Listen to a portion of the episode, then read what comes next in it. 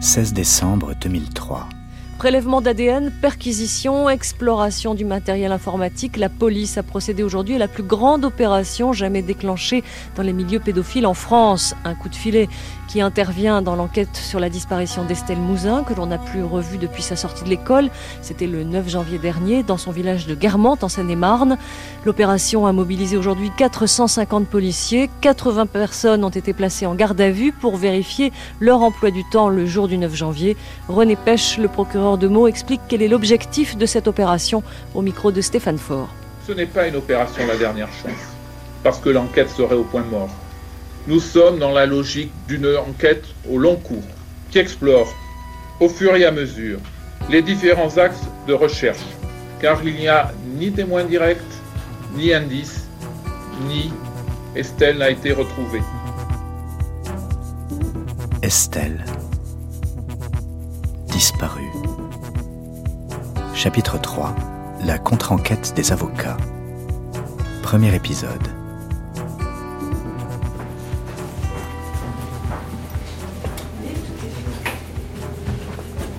Donc, pour être clair, ça c'est un dossier c'est- Bonjour. Ça c'est le dossier Paris, ici, qui est pas complet puisque ça doit monter à peu près jusqu'au truc de sécurité. Corinne Herman et Didier Seban, les avocats de la famille Mouzin. Qui est plus haut que. Corinne. Ça c'est le dossier fourniret belge. Tout ce qui est jaune. Le jaune. Donc un dossier qui occupe trois étagères de 3 mètres, euh, avec quatre dossiers par... euh, voilà. Donc ça c'est le dossier belge. On va reculer. Et là-haut c'est le cours d'assises fourniret. Et là, Non, ça c'est autre chose. Ça c'est Mouzin. Mais ça c'est pas le dossier Mouzin parce que Mouzin on peut pas l'imprimer donc c'est une sélection. Par contre tout en haut on a toute la cour d'assises de 3 mois et demi là qui est, euh, qui est encore euh, intacte. fournirait. Et après dans mon bureau, après il y a le CD-ROM. Ça, c'est toutes les auditions importantes qu'on a sorties du dossier Fourniret, Mouzin, Paris, euh, de tous les dossiers. Ça, c'est tout ce qu'on a sélectionné dans Mouzin uniquement sur Fourniret, ce qui est là. Donc tout ce qui est bleu là. Là, c'est la personnalité Fourniret qu'on ne peut pas sortir parce qu'on la garde toujours sous la main. Donc tout ça, c'est vraiment sélectionné pour pouvoir agir vite dans ces dossiers s'il se passe quoi que ce soit. et ça c'est quoi? Ça, c'est la photo de- d'Estelle et ça, ce sont les appels à témoins qui ont été faits par l'association. Et après, c'est la photo du vieillissement d'Estelle, euh, simplement parce que ça interroge euh, tous ceux qui rentrent dans ce bureau et euh, je pense que c'est le pire, c'est de les oublier. Vous en avez pensé quoi de l'apparition de ce nouveau visage d'Estelle, donc vieilli artificiellement en 2009 Pour nous, ça reste un élément technique, c'est-à-dire que dès lors qu'il se passe quelque chose, même un, appel à témoin sur un visage qu'on pourrait contester, euh, c'est juste toujours rappeler que dans ce dossier, on cherche. En fait, c'est ce que font les Américains et les Anglo-Saxons et un peu partout dans le pays, c'est ne jamais oublier ces enfants disparus.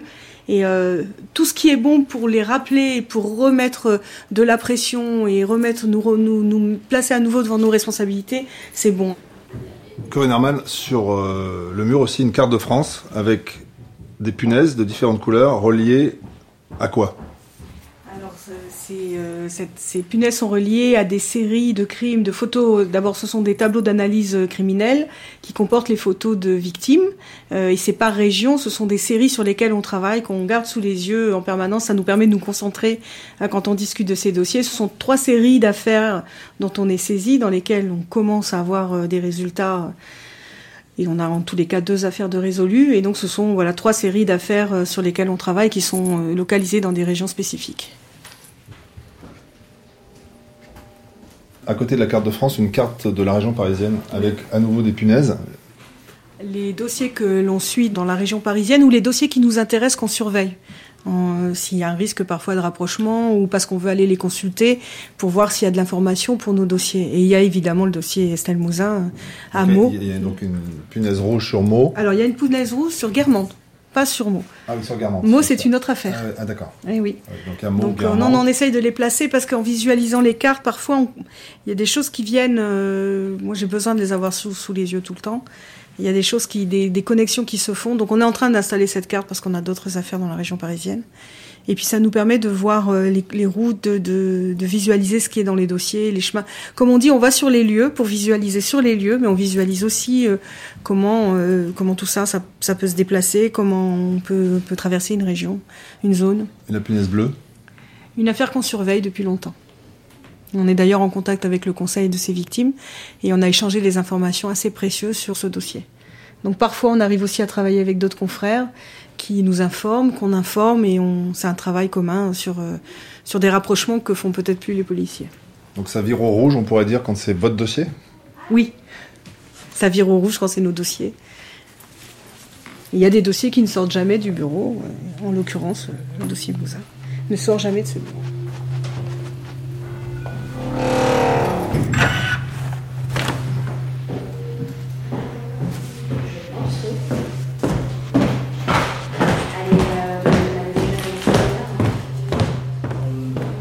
Pas notre métier d'avocat comme la vision classique de l'avocat partie civile qui vient euh, faire part de la douleur de la famille qu'il représente, euh, réclamer des dédommagements, et euh, qui est un métier tout à fait honorable. On a voulu, nous, avoir une autre manière d'exercer ce métier, qui est d'abord de partir du principe que les personnes victimes de meurtres ou d'affaires de ce type sont d'abord des citoyens qu'en tant que citoyens, ils ont le droit de demander des comptes à la justice et euh, au système judiciaire euh, qui doit en rendre des comptes, c'est même dans la Constitution, d'une certaine manière, tout, fonctionnaire et, toute personne qui travaille pour le service public doit rendre compte de la manière dont il a usé des biens publics. Et donc, euh, évidemment, parce que le drame qu'elles ont vécu, notre code de procédure pénale prévoit que cela leur donne des droits, dans notre système judiciaire, euh, on considère que notre travail, c'est d'interroger en permanence la police et au travers du système judiciaire sur le travail tel qu'il a été réalisé. Et euh, euh, c'est vraiment euh, la manière dont on travaille avec Corinne Herman. Euh, on essaye de se tenir euh, au maximum au point de l'actualité de l'enquête, des nouveautés, des recherches en matière de police scientifique, des nouvelles méthodes d'enquête, des fichiers qui sont mis en œuvre, des affaires qui sont résolues, et on en a un certain nombre, 15, 20, 25 ans après, pour interroger à chaque fois l'enquête non pas se mettre à la place des policiers, parce que nous n'allons pas faire les investigations nous-mêmes, hein, ne va pas euh, aller interroger des témoins, euh, aller, euh, mais pour demander à ce qu'un certain nombre de choses qui n'ont pas été faites soient faites. Et ce qui nous frappe vraiment très fort dans cette enquête, c'est à la fois l'importance de l'investissement des services de police, des services d'enquête, et l'absence totale de méthode qui ressort de cette enquête. On est dans une sorte de contradiction, on a énormément travaillé et on ne trouve aucune méthode. Alors on a l'expérience, puisque ça fait des années qu'on suit des dossiers euh, de personnes assassinées il y a longtemps, disparues il y a longtemps.